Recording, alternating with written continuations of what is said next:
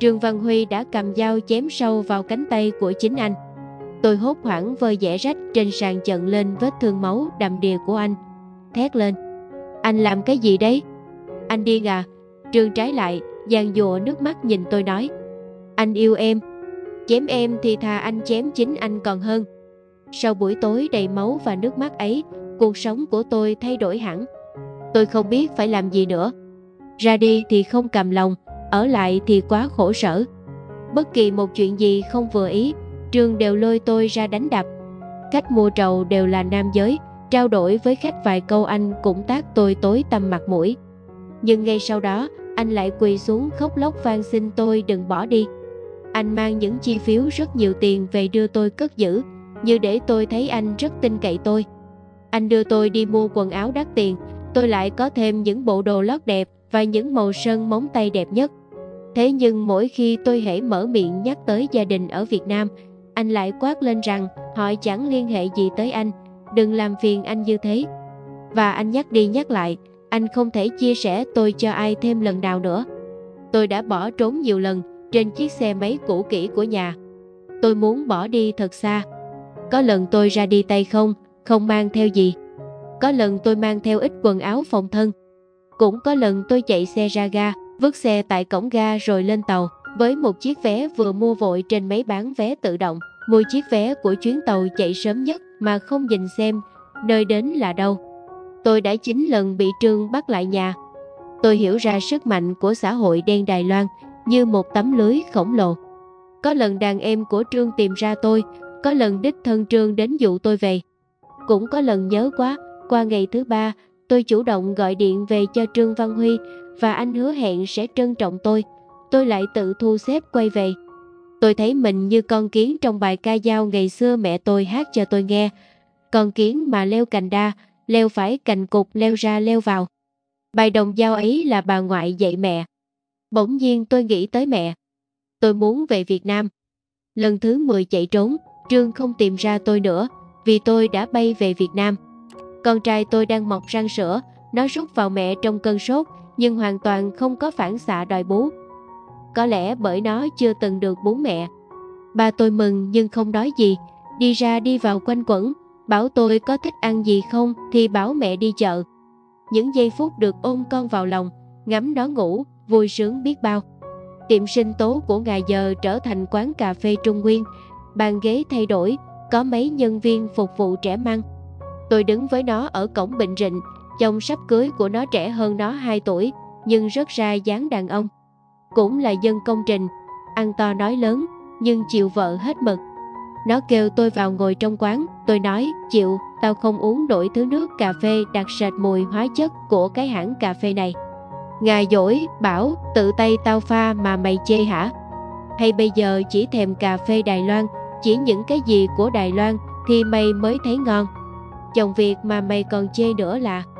Ngắm tôi buồn rầu, Ngà nhận xét. Mày không chỉ gầy đi, mày còn già đi nhiều lắm. Gái một con mà như nại dòng trong sầu đời lắm.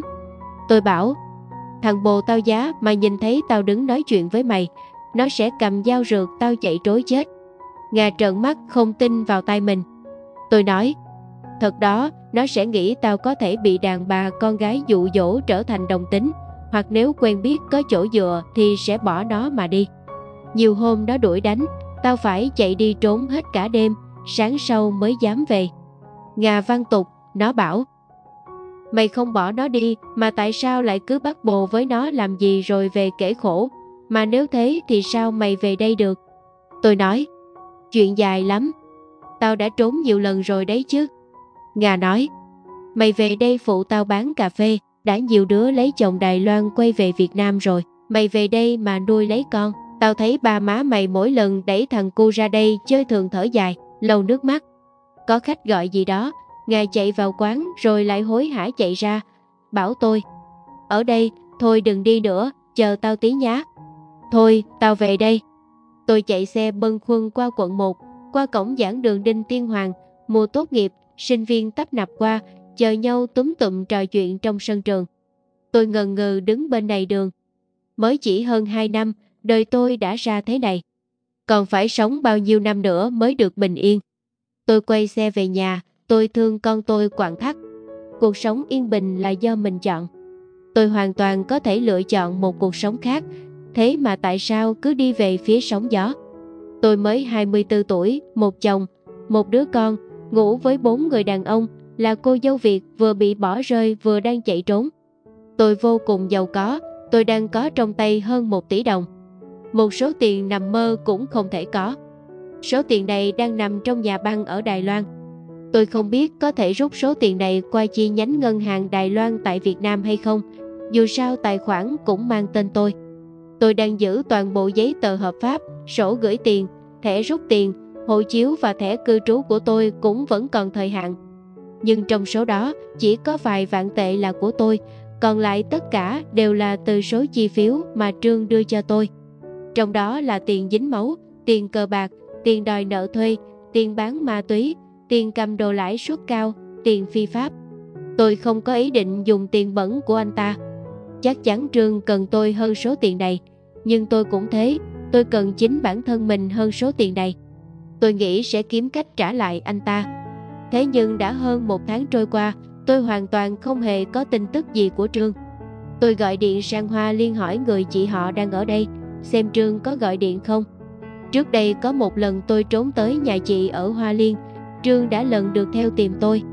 Chị nói, Trương không hề gọi điện tìm tôi như mọi lần. Tôi gọi điện tới quán ăn Việt Nam ở Ga Đào Viên, Trương biết chỗ này có người quen của tôi, Trương đã đảo qua đây nhiều lần mỗi khi tôi bỏ trốn. Các chị cho biết, không thấy bóng dáng của Trương hay đàn em. Tôi hoang mang. Tôi không dám làm gì đóng tiền đồ sộ này, nhưng tôi không lẽ đã tiêu tan trong đời anh ta như thế? Hay đã có việc gì xảy ra, anh đã thật sự cầm dao tự sát như từng dọa? Một tuần lễ sau, tôi rốt cuộc quyết định gọi điện cho Trương Văn Huy.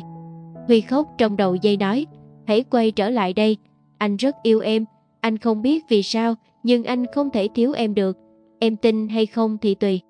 Tôi nén lòng, nói với đầu dây xa xôi kia, tôi sẽ trả lại tiền cho anh, trả tất cả, anh hãy buông tha cho tôi. Tôi chỉ cần em, tôi không cần tiền. Tôi cần nuôi con tôi cần tôi. Tôi không sang Đài Loan nữa. Anh nhớ em lắm, anh đang rất đau đớn, hôm em bỏ trốn. Vì vội đi tìm em, anh đã ngã từ đầu cầu thang xuống đất, hiện anh đang bó bột nằm bất động trong bệnh viện. Thì ra đó là lý do Trương đã không đi lùng sục tôi.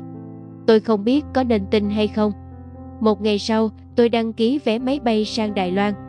Tôi chỉ định sang để xem thật hư và rút tiền chuyển sang tài khoản của Trương trả cho anh thôi.